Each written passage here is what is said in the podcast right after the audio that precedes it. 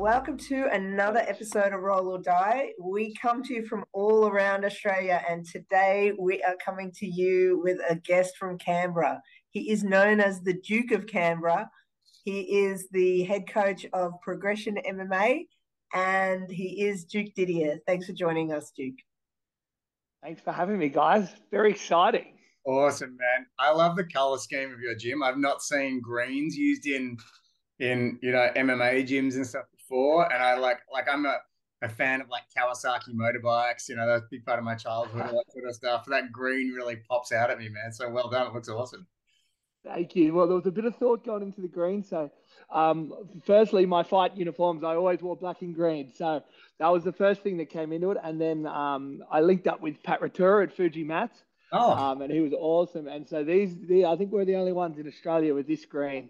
Um, so it's sort of ticked two boxes for me. And then um, it, we're in we're in uh, we're in Canberra territory down here. So the Canberra Raiders are black and green too. So it's uh, it's beautiful. it's it, yeah. yeah, it's definitely all tied in nicely. And we had a bit of time, and I put a bit of thought into how I want the gym to look, not just for what I want it to have inside of it. So um, I feel like if you've got a um, aesthetically pleasing gym, you're more likely to show up and train. So that was something that I um yeah we had a bit of that's, time to put a bit of thought proven in. man like that is no joke hundred percent there's a 100%. lot of gyms that just don't put any effort in and you just see they get the stragglers who show up but they don't they're not a, a nice environment That's all the difference. Hundred percent. Yeah, I've trained in I've trained in all kinds of gyms all over the world, mm-hmm. um, and look, the, the, the aesthetics don't make the place, but geez, they help. Um, and that's the kind of thing I want. I, I, want no barriers to come in to train, no excuses. And um, if it, we've got aircon and heating, so there's no excuses. If it's cold, if it's hot, it's warm and welcoming, and it's pretty nice and fun to look at. So that was sort of my nice. idea on that. Turn on the aircon for the students. Come on, man. Yeah, we're spoiling them here. We're spoiling them. Canberra's getting spoiled. Love it, man.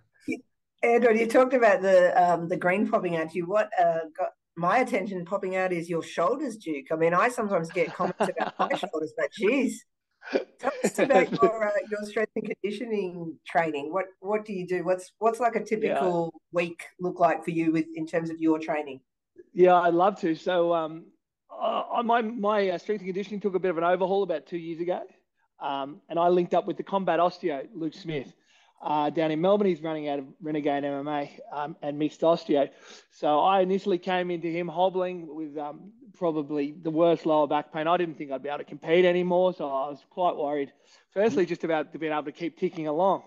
Um, and not only did he help me with my uh, my chronic back pain, but um, he ended up taking over my strength and conditioning as well. Um, and we've built up sort of I'm a completely different version of I was uh, of what I was three years ago.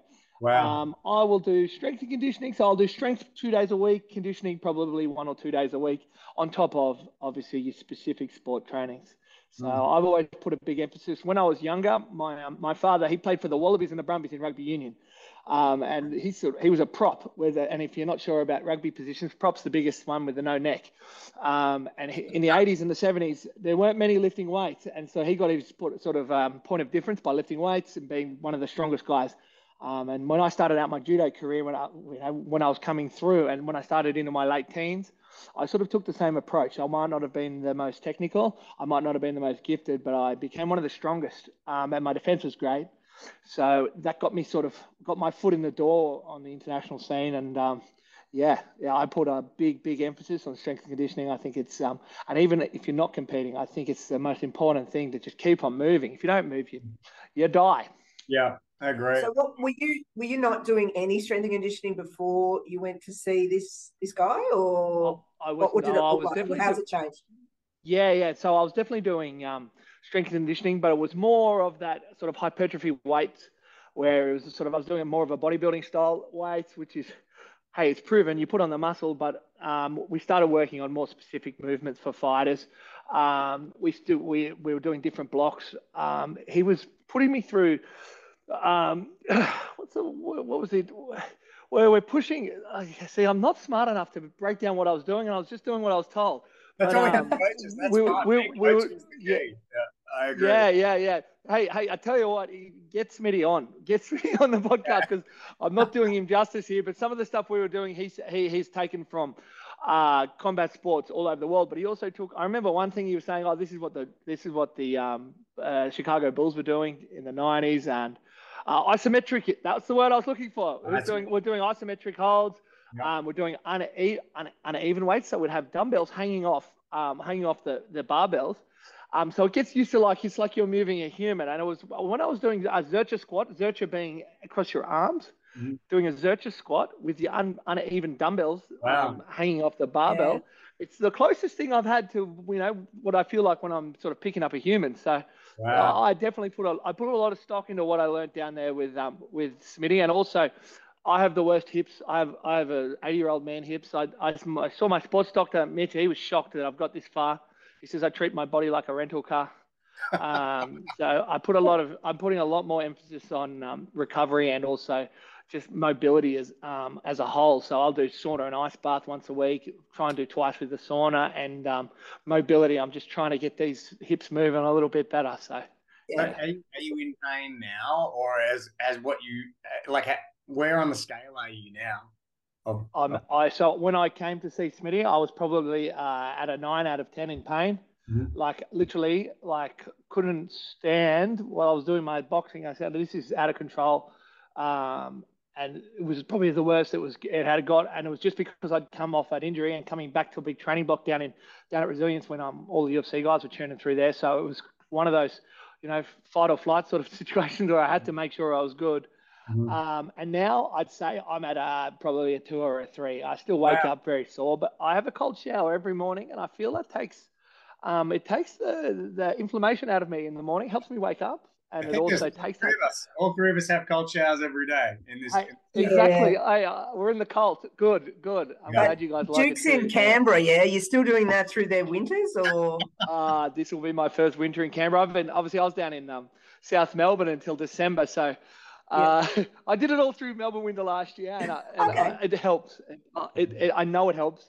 So it's it's hard, it's easier to do when you get an immediate result. It's not a long term result, which it probably yeah. is, but I feel immediately better after I yes. after I do it. So Absolutely. it's just about psyching yourself up. And I mean, um, uh, I, I psych myself up to do a lot harder things than I get a bit cold for in the morning. So it's all right. Yeah, hundred percent with the with the back pain, right? I'm really fascinated about this because I had back pain until I was like a blue belt, and then yes. like, I, I, probably should be further along. I'm still a purple belt, but I've been doing it for a lot longer than a purple belt should have. So pain in like in my back in like a decade or something like that, right? And it's like yes. It's jujitsu for me that gives that frees me up from back pain for some reason, right? I don't do any weights really, um, but like it, so it cured my back pain. What actually cured your back pain? Was it stopping doing weights the old way, or was it these new techniques you've got, or is it a combination of everything? Like, what do you think is the source of get, dealing with this back pain? So uh, exactly what changing changing my program was a big one, um, mm-hmm. but I'd I'd put the the sort of the most down to I got treated by you know a leading osteo, you know every week sometimes more possibly more uh, every you know every couple of days, and having the same strength conditioning coach as my uh, you know my rehabilitation coach. Everything I was doing for these couple of years was tailored around not aggravating my back. Right. So with with a with a lot of careful analysis and um, uh, yeah, it, it wasn't it wasn't done overnight, but um, and a lot of stretching and a lot of my own mobility I think that was the big thing. And um, I also have started to identify what brings it on, which is, you know, I'm at, I'm six foot four and 105 kilos. When I take a long car drive, I know it's going to, things are going to flare up. So I have to just make sure things are in place and I'm doing my stretching and just basic, basically overall just looking after yourself. And it definitely helps a lot more. And you're right. The more you move, usually the less it chocks up. So when I feel like I'm not doing as much, oh, and the one more, the most important thing I think, uh, well, the second most important thing. So uh, Luke was doing all this work on my back um, at Combat Osteo, mixed osteo, but I was going home to a bad mattress. So I got a, a, a, much better mattress. I got a sleeping duck mattress. So all the work he was doing wasn't getting undone when I went to bed that night. Um, and a, a, firm mattress made all the difference. And that was referred to me by an, another judo player, Liam.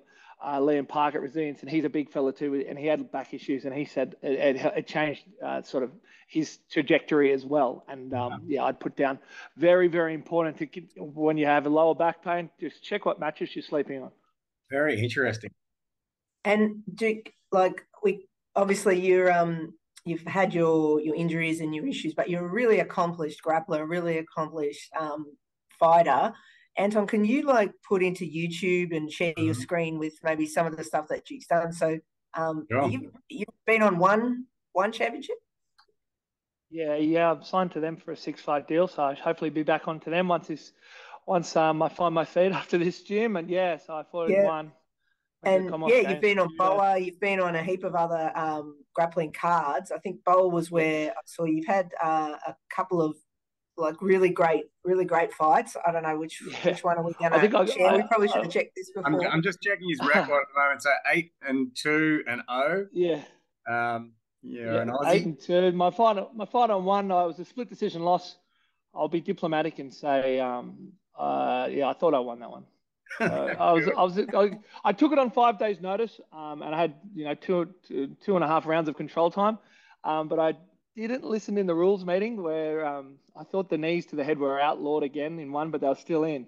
So. I went for a double leg near the end there, and I copped a couple of knees to the head. And in um, in one, if they think you're closer to finishing the fight, they they'll score the whole. They don't round it. They don't score it round by round. They score it the whole fight. So I controlled him for two and a half rounds, and then they stood me up in the in the third round, and then he, he landed a couple of knees, and they've they've cooked me there. Wow. But um, yeah, yeah. So I've been yeah I've been uh, I've been doing mixed martial arts for uh, over ten years now, and I but um, about 25 years, 25 years I've been doing um, wow. combat sports. I started the judo. You didn't have. Yeah, a... so you also went to the Commonwealth Games, Duke, for judo, yeah, 2014. Yeah, that's correct. Wow. Yeah, that's correct. Um, I went to the Commonwealth Games. I was shadow. I was a alternate for the Olympics in, in Rio. I went to three world titles for judo. Um, I got to travel the whole world in judo. I went, I went to all the crazy countries. I went to Azerbaijan and Kazakhstan twice in one year. Tunisia, all over Japan. I've been to Japan 20 times um, wow. Europe, Asia. I fought on six continents. So I've, um, I've, before I even you know entered the the jiu-jitsu space, and um, I, would already sort of had my fair share of combat sports experience, and um, that was obviously why I sort of I got to go through the ranks reasonably quickly. Mm-hmm. Um, not, I was not rushed by any means. I think it took me still 11 or 10 or 11 years to get my black belt in jiu-jitsu, but I kept, I was really, really, really um, insistent that I wanted to compete at black belt. I wanted to see how I went because I hated that I'd win a colored belt and it just didn't feel like I was really, you know, winning because uh, it's sort of like winning a third grade rugby game or sort of something like that. I was sort of, I, I didn't like winning when I saw there was other people, uh, uh, that were better than me competing, and I wasn't even allowed to have a crack at them. And um, so this year at the Pan Pacs was a really, really good eye opener for myself. Um, I, uh, I in the gi, I didn't do very well. I lost, and then in the in no in my division, I, I lost to Daniel Schuart. First time he subbed me. It's uh, mm-hmm. I, lost I lost by points, three points to him, one one fight, and then we've had a draw in the gi, and then and he subbed me. So fair fair play to Daniel, and then um, I was like, oh, what am I? And then I lost to Uros as well. I went, what am I even doing here? Um, and then uh, I went in the open and I said to my coach Ninos, I said, I don't even know. You're only allowed two people in the open for black belt adults. Like you, you don't don't waste it on me. And he said, No, no, I think you can do it. And I, you know, I went in there and um, got a win over um, Jesse Smith, Anton Manenko, and then George Sotiropoulos in the final, and, and you know, won the Pan Pacs at the the the, uh, the adults no gi open. So that was that wow. made me sort of you know cement where I wanted to be in um, jiu-jitsu and it sort of ticked another box for me sort of saying that I've sort of that's the third combat sport that I can truly say that I'm competitive at um, at a high level which is which was really really assuring to me as I'm yeah about to open my oh I've opened my academy so I want to be able to practice yeah. what I preach yeah for sure amazing and it says here in your history that you nearly had a fight with uh, Jacob Malkoun. he's the guy he's in the UFC now right that guy yeah, yeah, yeah. Well, I was, I was well, not more. I think I was close as you can ever get. We got to the weigh-in at the AIS Arena. Um, I was defending my brace uh, Australian title. That was before the it was brace was on UFC Fight Pass back then. That was sort of the main before Eternal and um, and and Hex were really brace was sort of the, the, the main the main deal. And I was um I was Australian light heavyweight champion. Oh, we just lost you. Oh, we lost your audio. Oh, there you go. Oh, we still don't have you back. Oh, still we can't hear you, Duke. Duke, hold on. We don't have you. We don't have you. Maybe you press mute, and now we need you to unmute. No, I think you just got a call. Oh yeah, but usually the video loses. There we go. Uh, Oh there yeah, we we're good. Have I got you back? Yep. Yeah, Yep. yeah, we can hear you now. Sorry. Wait. Uh, All right. Bryce. Now there's music in the background. Oh, really? It's not on my end. Yep. Can you hear us? And you answered the call, and you, you you've Gee, got we're the masters of the technical issues, aren't we, Anton? We had a couple last time as well. What's going on? I'll just You tell us now? keep us entertained. Yeah, You can put on the shirt again, otherwise. No. That's right. No, go normally for it. it's only at the start. An issue. Oh, now we've got his music. I can hear your music now. Can you hear the music? Yeah, Yeah, no, That's so no, weird. now we can hear you. Can you hear All us? right. Let me put this back on. All right, all right. Sorry. Yeah. Well, I like it. Theo, don't edit this out, bro. This is awesome. Keep Keep it. it, keep, we're just talking to our editor. Yeah. It's all part of the authenticity of this podcast. That's right. Can you, can you edit that out, or is this? We, we Well, can. you can. It's be. We will. It's nice, man. This is It this is adds to it. It adds. Okay. Sorry, I've turned my phone off. I thought it was on Do Not Disturb.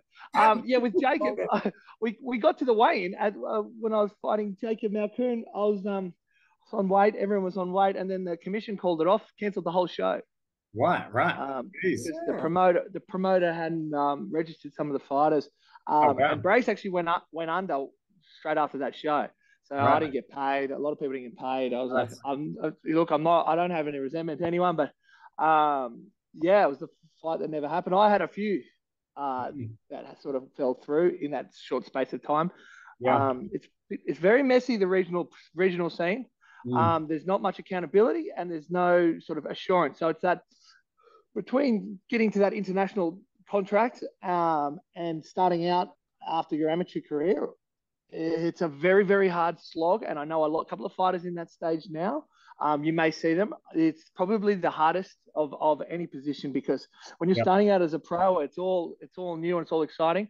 Once you're at that, you know, especially if you've got a loss on your record. So if you're at that six and one, seven and one, you know you're at that level, but you haven't got a look in yet. Um, and it's very hard to get a fight when you're at that level. 'cause Everyone's Mm. picking and choosing. So um, I was very relieved once I um, once I knew I wouldn't have to fight regionally again. Um, Mhm. And I just the, my friends that I'm sort of that I trained with down in um, down in Melbourne, I, I just I hope that it happens to all of them because I don't want to see, you know, you're working other jobs and and um, uh, you know barely scraping by because you've got to prioritize your tra- training and training's at daytime usually for pros, so you're not able to just work a normal job. You Yeah. know, you know, I, I, I had a I, I have a marketing degree and I worked full time before I moved to Melbourne and, and I was forced to sort of initially work um work a sort of a low level you know tele tele sales job Mhm. um, and then after that, I was able to move into coaching at um, complete MMA endearment. Um, And sort of, I, as a, someone new to Melbourne, I was able to quite quickly actually build up sort of um, a good reputation as a coach and able to run privates. But that doesn't necessarily happen for everyone. So, this, um, yeah, this really good book called The Dip, right? It's a really little read, but it kind of just summarizes what you're talking about. It's like things that are worthwhile achieving in life. They they start off and they're and they, they, you feel great, right? And then it gets really hard, and a lot of people will quit. In fact, the whole process yeah. is designed to just have so many people quit that only the best make it through, and the most resourceful, and the ones who are willing to bust themselves and make sacrifices. The dip will have you quit because that's the nature of the design, and that's why the people at the top get the big money and the great results and all of that stuff because they didn't quit, you know. And yeah, Yeah, no, I like that. quitting, man. Yeah. I like that because that's exactly what I've experienced. Um, I've experienced that sort of twice now. I did that in judo once and um, MMA, and it's it's nice that I'm sort of at the end of the dip because um, Yeah. I I never I never was the most talented, but I did stick it out a lot longer than some of the guys that were more talented than me. I saw I've I've seen many many many talented Mm. um, combat sports athletes come and go, um, and the fact that I just remained consistent um, and dedicated uh, sort of outshot, uh, sort of uh, outworked. I outworked my talent, and to Yeah. the point now where I, I so I, I sort of was able to catch up, and now I do have a bit of talent um, through years and years of just stubbornness and uh, yeah, That's and not pissing off. That is it. There's a name for this And- podcast in there somewhere. I like it a lot. Yeah. You always want to find a tagline, so I think Yeah. he's given us one. Yeah. Um, That's great. and so, what took you to Canberra? Like you said that you came to Melbourne. Where was that Yeah. from? And then how did you end up in Canberra? Yeah, most people. Oh, so I'm born. Yeah. I'm born. I'm born, bred, and fed Canberra. So I grew up in Canberra. I uh, I lived in Canberra till I was 27, 28, and then uh, okay, and then you moved to Melbourne, was- and then now you come yeah. back. So I did my the majority of my uh, my start of my career, all my judo, um, all of that was basically in Canberra, sort of. And I think that, but the issue, and this is what took me to Melbourne, was uh, I only had one real main training partner, and that was Ben Edwards. He's a um, a K1 kickboxer. He was top five in glory. Mm. Um, and he Wow. was he was turning pro at the same time that I sort of was trying to make a run at MMA. So he was he would run my striking, I would run his grappling. Um, sort of a little match made in heaven for a little while there, but then it got to the point where that's not enough, and I needed high level grapplers, and he needed high level strikers. So um, to to work with that, so um, I had the relationship with Daniel Kelly um, very very long ago. Um, he was um, I met him, I think it would have been 2006 or 2005. I met Daniel um, on a judo trip to, I was in the junior Australian team to uh, the US Open. Um, and we, we ended up being opponents for a little while um, on the regional scene. And then um, Daniel took over the junior uh, Australian judo team in about 2010.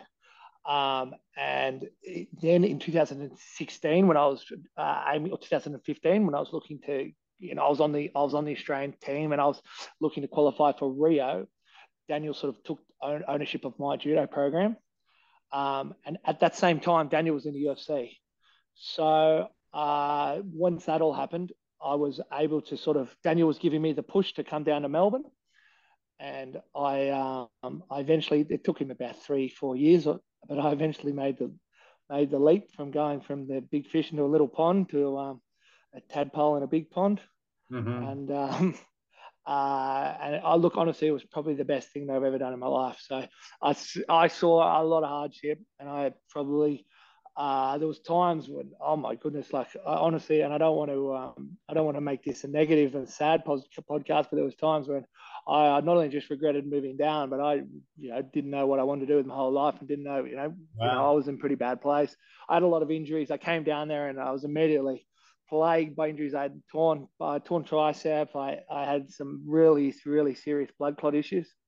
Mm. Um, and they sort of, they sort of took up a large part of my COVID when I was, um, and, and I, with those blood clot issues, eventually I found a, an excellent surgeon and that's a whole nother story, but we, Wow. we got them fixed and then um, uh, that was what got me to melbourne and, and then now i sort of i sort of immersed myself um, and I, I was just living and breathing mma i didn't have another job i was just coaching and um, and you know being down there with with that, with that level of fighters and you know i always find you're the example of the five people that you you spend the most time with Mm. um, and down there, I was spending my my time with some of the most determined um, and successful athletes in the country. So uh, it can't be, yeah, you, you know, a, a little bit of that had to rub off surely. So it was very good, and I, I got, right I definitely got the rub.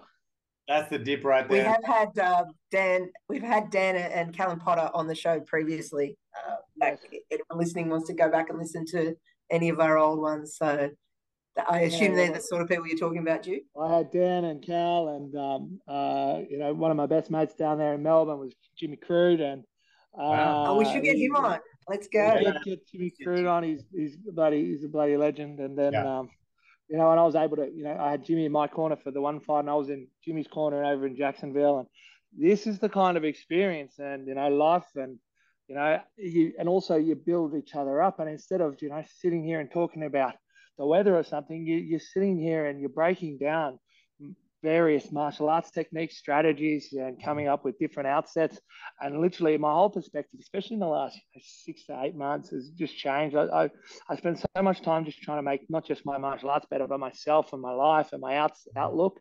Um, and that's just basically rubbed off from those around me. So it's um, it's a good, good culture to be around, and um, that's those boys at Australian Elite Team as well. It's just good people just want you to do well, and then there's no way you can go down to a, such a positive place like that and um, not be a positive person yourself.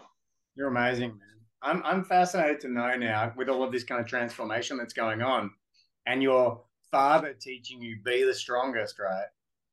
Has that mindset, and I'm not saying that mindset's good nor bad, because what he did was he differentiated himself. He became an apple in a sea of oranges. You know what I mean? More than just saying strength is everything. But for you, does strength is strength does strength trump technique, for example? I don't know. Sounds like it kind of does or not. Yeah, I'm glad you asked me this now. If you asked me three years ago, I'll be like, you just be the strongest. That's it. But um, you know what I'll say, and I'll say, I'll say, it's interesting, especially in jiu-jitsu culture, when someone says, "Oh, you're just using strength," where I can't touch my toes, and I'll never complain if someone just uses flexibility. Um, so I always think that that's a that's a funny little side note, considering you know I've got, I've got chronic chronic flexibility issues, and there's guys that can put their knees behind the, hand, behind the head, and it is a clear advantage. Um, when it comes to is strength is strength the most important thing? No, I don't think it is. I think I do think mobility is mobility is probably the, the most important thing. And uh, if your if your body's moving at at peak, which may not mean you're the strongest, that's okay. And I did that. I've lowered my my uh, strength. So mm. I used my max bench press when I was in my peak, being the strongest. I'd be able to bench 180 kilos. I can bench about 120, 130 now, but I can do 20 chin ups. And mm. that's the kind of difference in uh, sort of ideal and, you know, and, and on the hex squats and uh, hex deadlifts and the Zercher squats and, and that kind of outlook when my, in my strength training is completely different and a little bit more holistic than it was prior. So, and I wish I had this during my judo career. I wish I had this knowledge and this outlook, but I didn't. I used to just, you know, lift weights and Hulk pump iron. But, yeah. I've got a lot of tendon issues because of that. But anyway. got it, man. We are heading towards the end of the our time here, but we always pretty much always ask our guests how they got started in yeah. in jiu-jitsu. So for you, was it kind yeah. of organic? Like you started judo yeah, well, first and then tell us about that. Yeah, so I started judo when I was eight. Um, that was at the advice of, so I used to hang out a lot, a lot of rugby change rooms, obviously, as my dad was playing. Um, and the old strapper there was a black belt in judo, and he said, do some judo, uh, it'll help your rugby. And I was very lucky that the school I went to um, had a judo program um, at Marist College there in Canberra. So I started judo when I was eight or nine. Um, and I was also very lucky that the moment I walked in the door, my coach, um, Tom Hill and his brothers Matt and Stephen. Tom won an Olympic, uh, sorry, Commonwealth Games gold medal and went to Sydney Olympics. Um, and Stephen coached at this uh, Sydney Olympics, and uh, and so their whole family was sort of uh, high level judo. So that started sort of kept me involved in judo and high level very very very quickly. Um, and then the transition over from from uh, judo sort of started to, to MMA. I've said, you know, I want to fight. I love, you know, judo's not a very glory, like very glorious sport, whereas um, MMA sort of I like that. I've got a pro wrestling love, so I like the lights, and the, that's why I'm glad I got to fight in one because it's there. The wall, the entrance out there was like something out of WrestleMania, um, and I love that. And I love I love getting sort of you know in judo. I would travel around the world and fight these uh, monsters, and no one would care if I win or lose, other than my close circle of friends and family. Whereas, uh, you know, I, I could fight, and a whole town would be behind me when I fight in um, mixed martial arts. And then, obviously, there's so much more reward financially, and um, I just think or more glory fighting in mixed martial arts. So that led to me how I got into jiu-jitsu. Uh, the adjustments for the adjustments for the gi to no gi is one thing. The, the adjustments for judo to MMA were huge. Um, so there's no no gi judo. Well, there is. I do it here, but um, for me to make the adjustments, I needed to do jujitsu. Um, jiu-jitsu is much closer to MMA than judo will ever be.